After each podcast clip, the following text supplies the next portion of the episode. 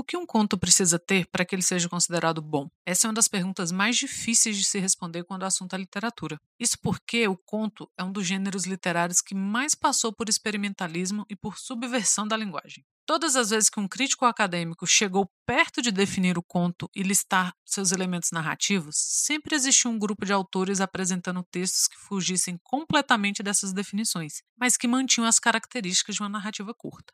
A gente sabe que é difícil colocar a literatura em uma caixa, mas vamos admitir, os contos são ainda mais difíceis de se definir. Com isso, eu volto para a pergunta do começo: o que um conto precisa ter para que ele seja considerado bom?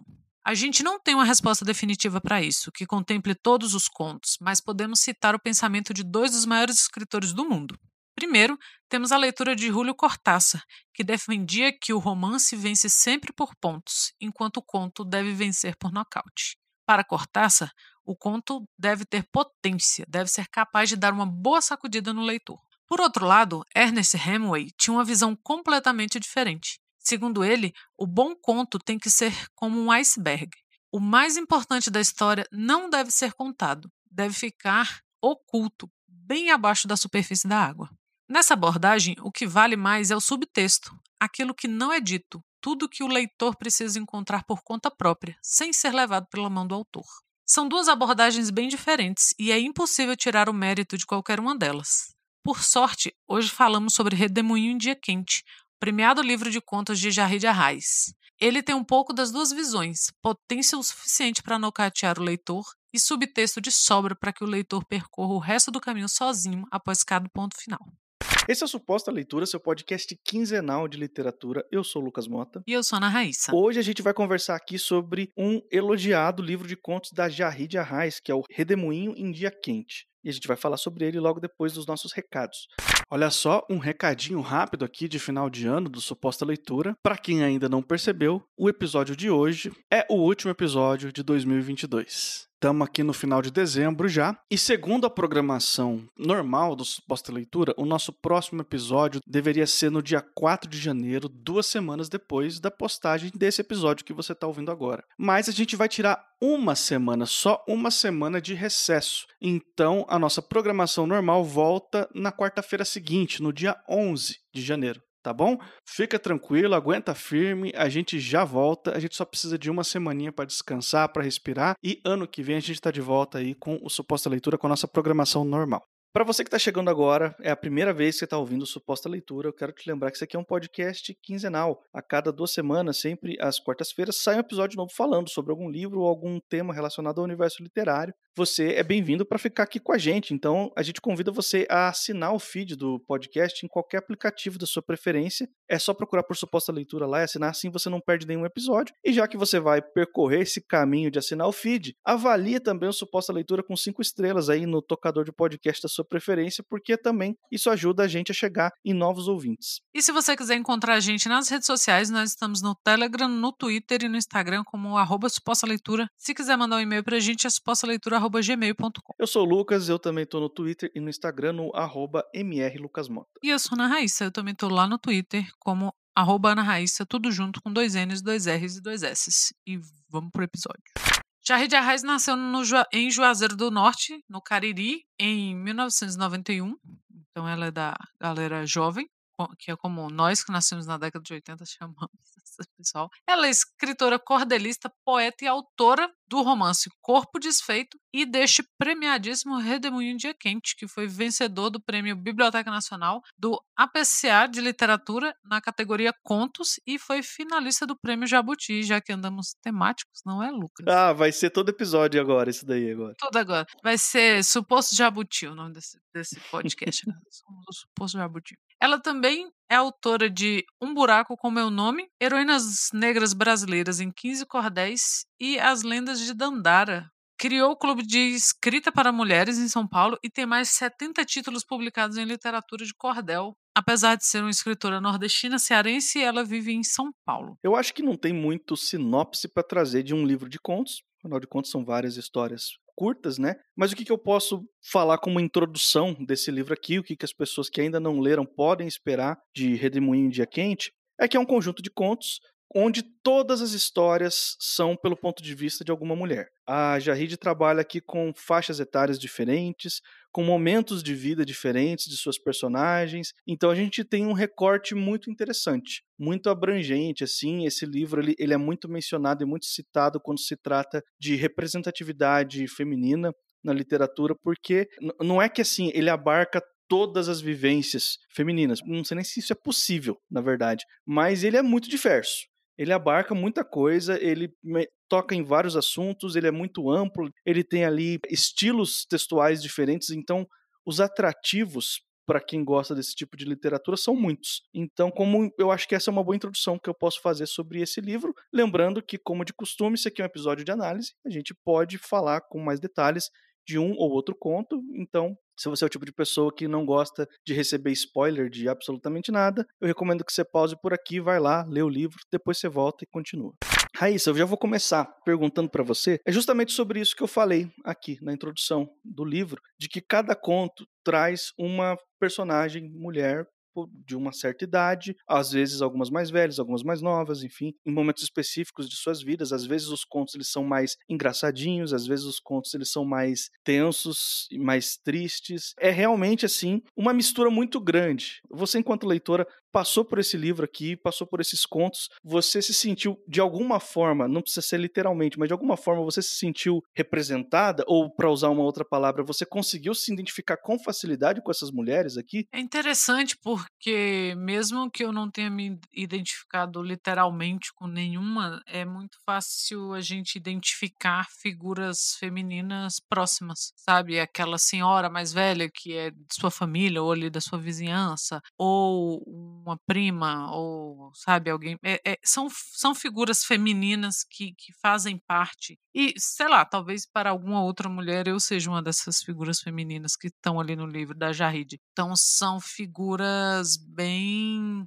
bem cotidianas mesmo bem verossímeis bem do mundo real do mundo é, feminino mesmo, todas assim. Por mais que seja, a depender do conto, sejam mulheres que não estão no na minha vivência, mas você reconhece, sabe? Por ter convivido ou por ter contato, mesmo que, que seja na ficção. Então é bem fácil, né? Eu não sei você, enquanto homem, mas para uma mulher é bem fácil você identificar uma figura ou se identificar naquilo ali, você ficar bem confortável, mesmo quando a figura feminina é mais distante de você, como no caso de uma delas que é uma motoboy, né? Ou motogirl, uma motoboy mulher. Engraçado, né? Já virou o nome da profissão. É uma, uma motogirl, embora eu nunca tenha conhecido, né? Motogirl. É bem interessante, assim, você reconhecer aquele tipo humano, assim. É você conhece, reconhecer a senhora mais velha, teimosa, que tá lá, sabe, se machuca e não avisa para a família, e a filha fica, mãe, tá com o braço machucado, caiu e não avisou, sabe? Aí não quer ir no hospital, aí vai no hospital e vê que tá com o braço quebrado, aí não quer engessar porque não quer parar de trabalhar. Todas essas vivências, elas são bem presentes aqui no, no livro da Jarrid. Como você falou, ele tem várias vozes e eu até mudei a nota dele no Goodreads. Primeiro eu dei três estrelas, aí passou uns dias eu dei quatro. Porque ele foi. Foi aquele tipo de leitura, né? Que fica. Por isso que eu não acredito em gente que leu. E a gente teve essa discussão no, no, nosso grupo do Telegram, né? Pessoal, ah, eu li sete livros esse mês. Aí, assim, um dos livros era O Grande Sertão Veredas e o outro era O Sonho a Fúria. Tipo, no mesmo mês. Não existe isso. Me desculpe, sabe? Ai, mas não pode julgar. Pode sim, me desculpe. Não existe. Porque, assim, alguns livros eles ficam e, e, e você precisa de uns dias para voltar naquele livro, sabe? Aconteceu comigo algumas vezes, eu já comentei sobre isso, porque já falou dessas experiências, outras pessoas que vieram conversar com a gente. E, sei lá, o próprio Frankenstein, que eu acabo sempre voltando para ele, esse é um livro que cada vez que eu converso mais sobre ele, que eu releio, que eu volto, eu vou, né, descobrindo outras coisas e Anos de Solidão, que é outro clássico, suposta leitura aqui. E esse livro da Jarrid também, porque em alguns contos eu senti meio. Eu acho que era a mudança de voz. Hoje, olhando de longe, já tem algum tempo que eu li, a mudança de. Cada, cada conto tem uma voz tão única que essa mudança de voz e eu ter lido, sei lá, três contos de uma vez me atrapalhou. Embora você termine de ler um conto e já queira ler outro, porque eu acabava julgando um conto pela, pelo conto anterior, sabe? E aí eu ficava assim, nossa, mas mudou de tom de repente, ou ficou meio, meio capenga. Aí eu voltava para ler no outro dia, quando eu ia pegar, eu relia o último conto e eu via que não, que na verdade cada conto é tão. tem uma voz tão sua que eu é que, que devia ter lido um por um mesmo, assim. Então eu fiz esse exercício de ler um por um, e aí nessa eu entendi quais são as das vozes. Então você não tem uma autora só falando de mulheres diferentes, mas cada vivência dessas mulheres diferentes tem uma voz ali. E é o que você falou, alguns textos são mais engraçados. O primeiro já começa assim. Eu peguei para ler, eu falei, vou ler um conto aqui antes de dormir e amanhã eu pego esse livro de vez. E ele acho que é um dos mais engraçados, né? É o sacola, né? É, o da véia que acha sacola e tem doce dentro. E não é doce de, de, de criança, pessoas. Fica a dica. E aí ela começa a usar e fica, meu Deus do céu, é droga. Como é que usa isso? Aí, opa, o barato é legal.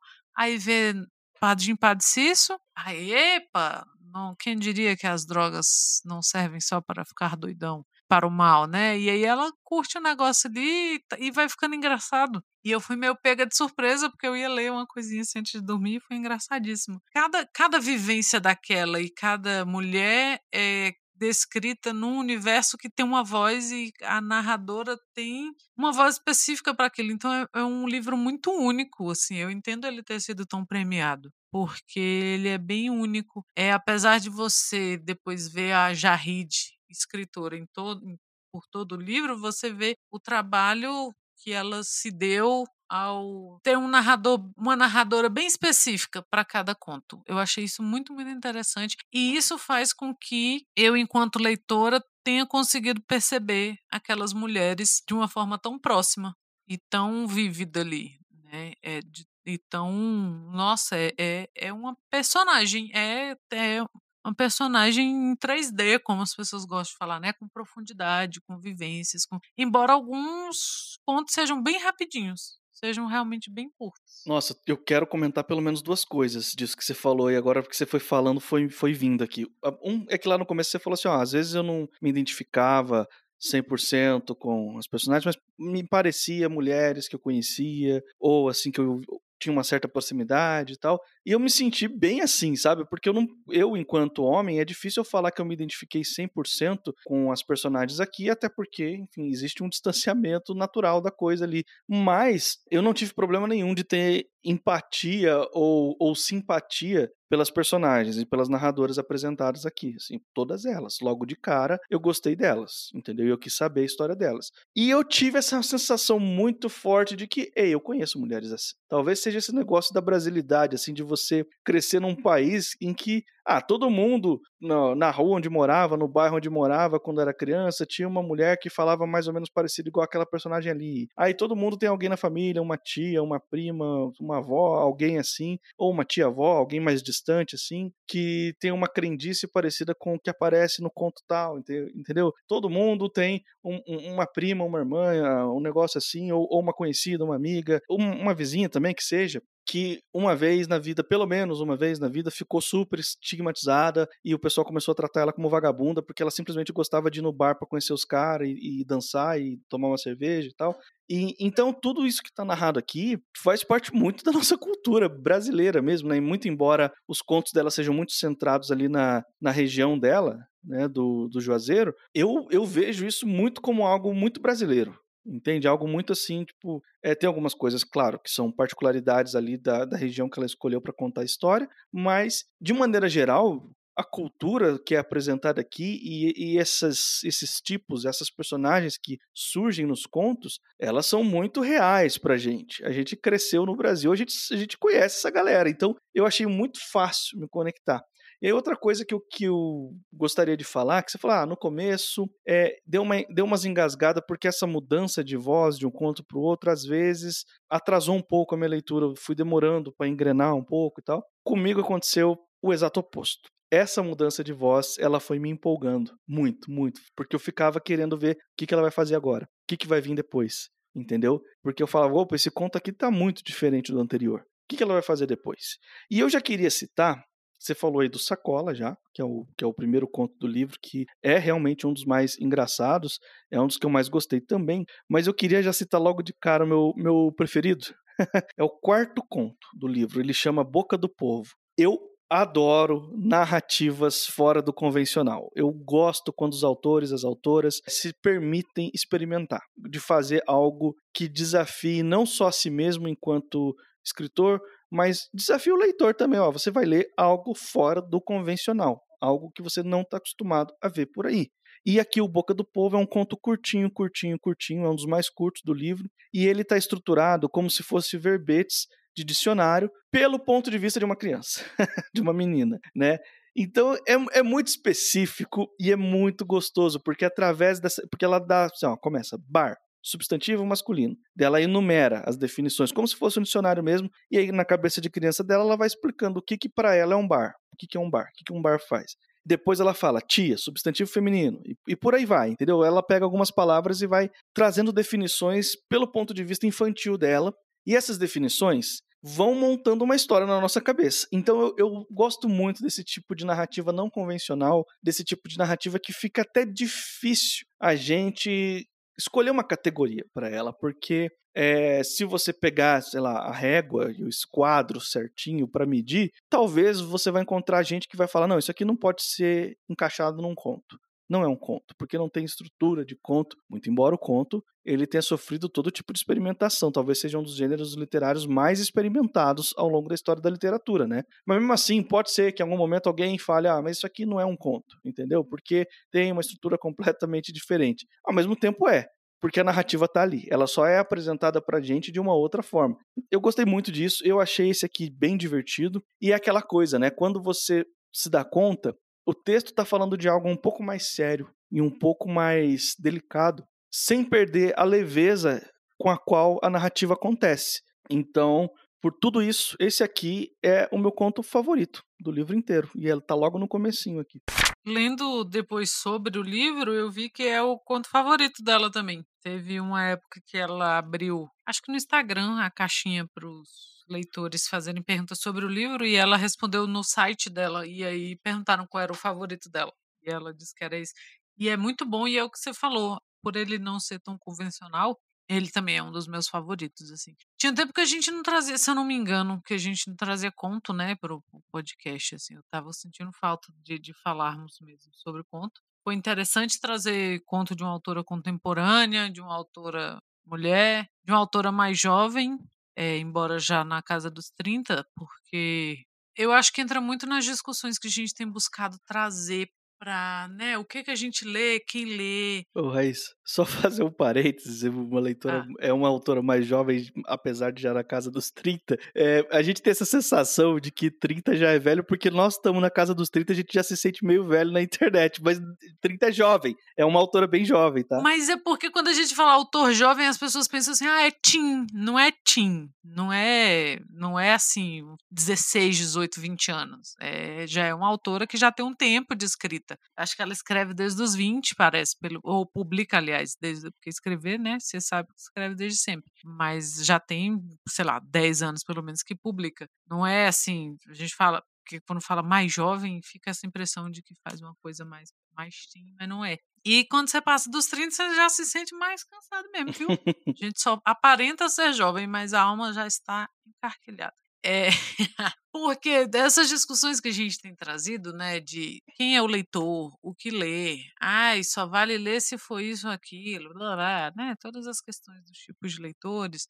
Então é bom a gente trazer é, uma autora contemporânea para cá, para falar que, que quando a gente lê um autor bom, assim, né, no caso da Jarrid, você não precisa ficar fazendo ressalva Ai, sabe, é muito boa, apesar de estar começando, apesar de ser jovem. ape- Não, apesar de nada, é ótima.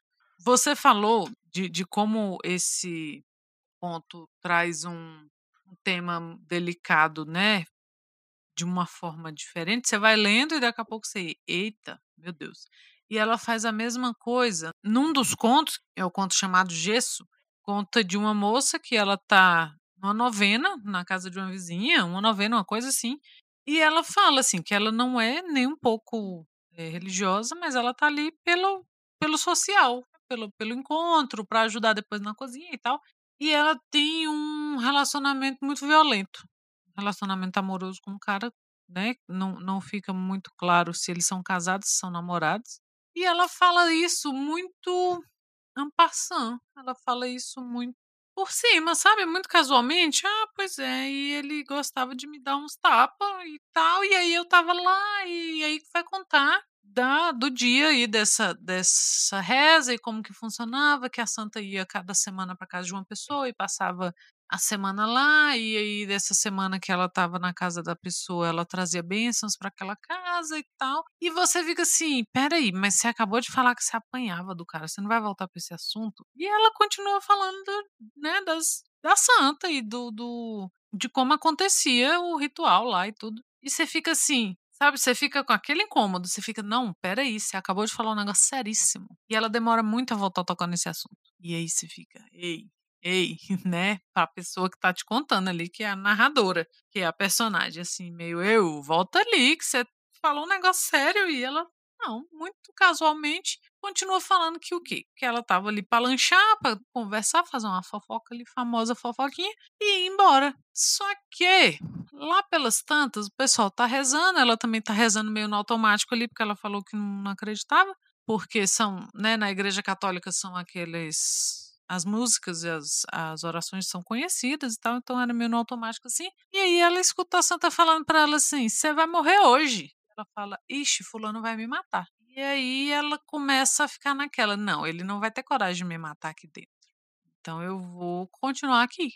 E quanto mais ela demora ali, mais o cara fica irritado, porque ele começa a ir nessa casa buscar ela, tipo: "Ô, vamos embora". Chega na porta e fala: "Vamos embora". Sinaliza pra ele ela fala: "Não, não posso porque eu fiz uma fiz uma promessa pra santa e eu tenho que passar a noite em vigília". Só que assim, ele provavelmente sabe que ela não é crente, crente no sentido de, né, de quem acredita.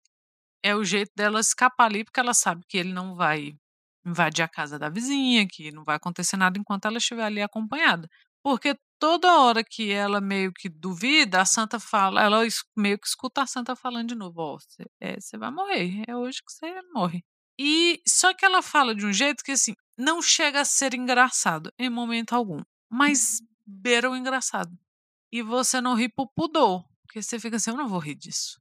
Não nem tenta, que eu não vou rir. Mas você percebe o esforço da narradora pra te deixar ali no seu limite, sabe, de achar assim, você tá aliviado que aqui não aconteceu nada mais grave, porque ela está te contando, né, você tá olhando pra trás, então você tá meio aliviado, tipo: "Porra, o pior não aconteceu porque ela tá aqui contando". Mas mesmo assim, é uma do caralho, eu não vou ficar aqui achando engraçada essa história. E ela e vai acontecendo uma sucessão de meio de pataquada, assim, porque a a dona da casa começa a querer ir dormir, e ela tá ali rezando, e provavelmente não só o companheiro dela, mas todas as pessoas sabem que ela não é essa religiosa toda. E de repente ela está muito religiosa e eu, opa, eu fiz aqui, ó, uma promessa pra santa, eu preciso virar a noitinha rezando aqui. E fica todo mundo achando muito esquisito, porque provavelmente todo mundo sabe que ela não é religiosa. E então vai se sucedendo aquele monte de pataquada. E você fica assim: "Eu sei o que você está fazendo, Jahide". Bem, né, o desfecho é que o cara se emputece e entra lá e arrebenta ela na porrada da mesma forma, e ela arrebenta com a santa no cara, o que eu achei maravilhoso. E a santa há de se desculpar.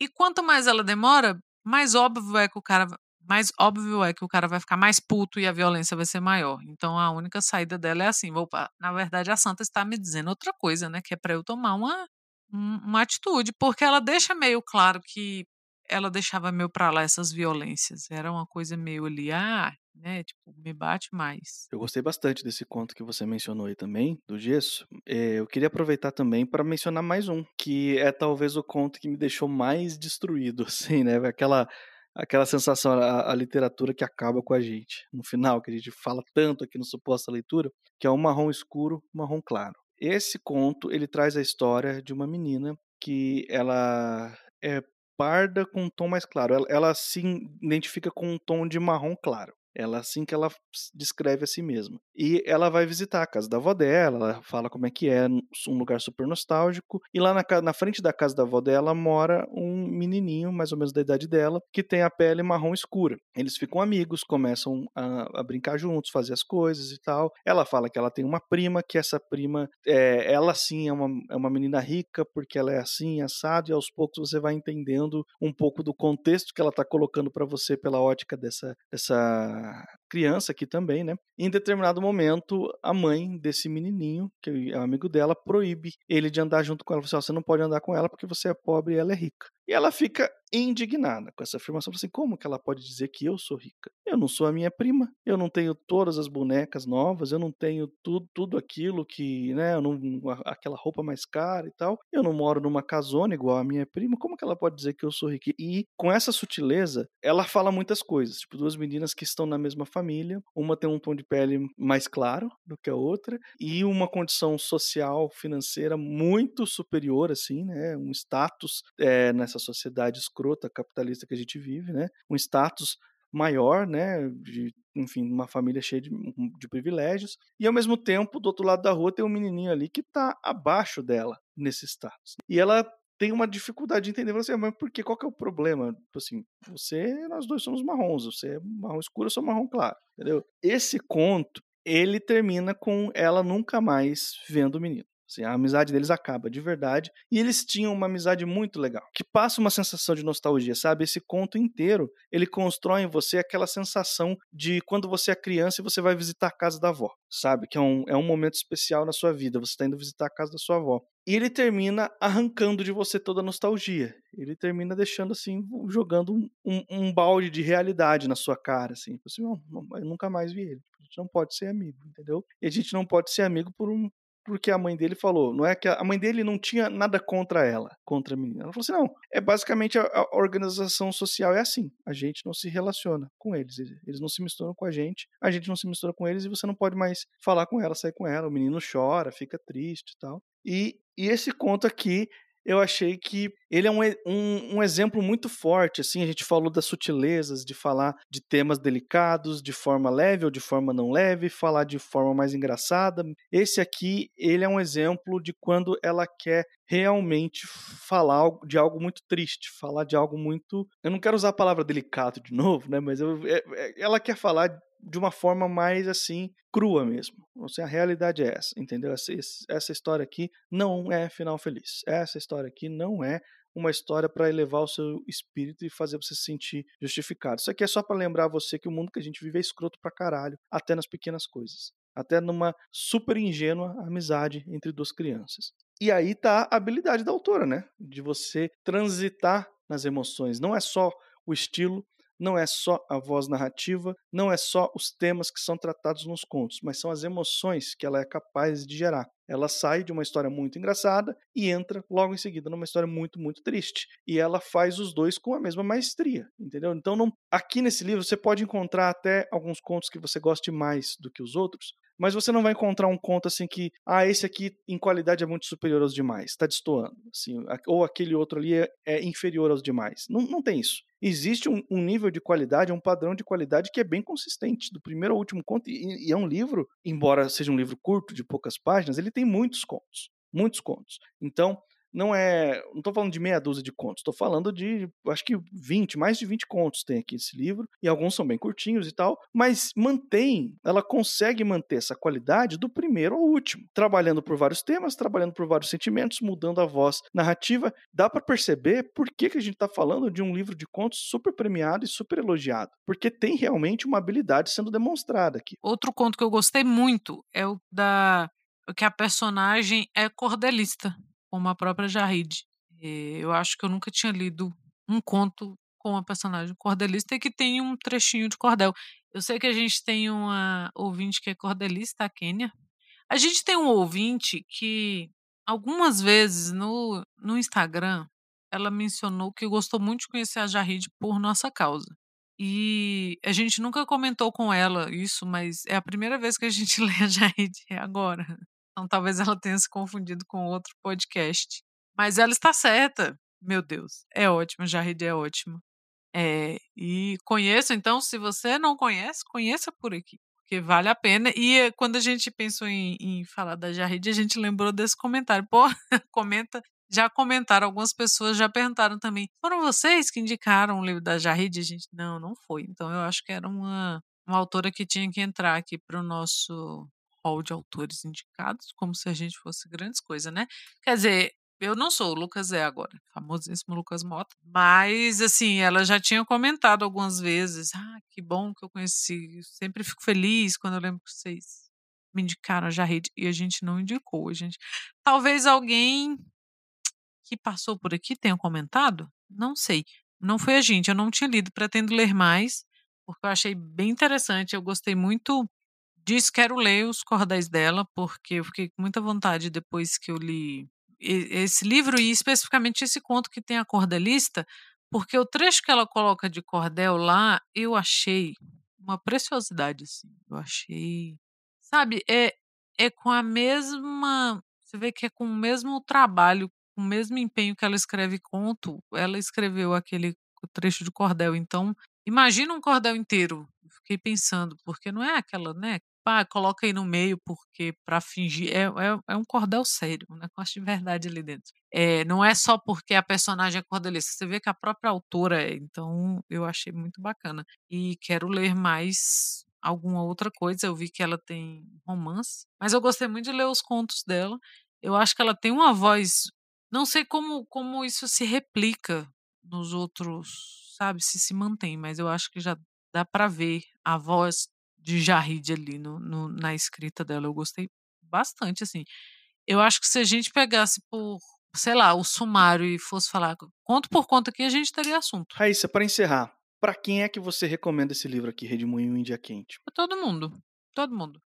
Tá querendo ler conto, tá querendo ler mais mulheres, tá querendo ler mais autores brasileiros, tá querendo Algum, algumas categorias têm, sei lá, desafios que as pessoas fazem. Ah, um ganhador de prêmio Jabuti também cabe. Tá querendo voltar a ler. E, e a gente sempre indica que conto para quem está querendo retomar ritmo de leitura também é bom. Tá querendo ler uma coisa mais tranquila, tem também. Quer uma coisa mais pesada, tem tudo, tudo. Quer ler, tá com vontade de ler, leia Jarrid Arrades. E com isso a gente vai encerrando aqui o episódio de hoje. A gente agradece você que chegou até aqui, ouviu a gente até o final. Eu sou o Lucas. E eu sou a Ana Raíssa. E daqui 15 dias estamos de volta.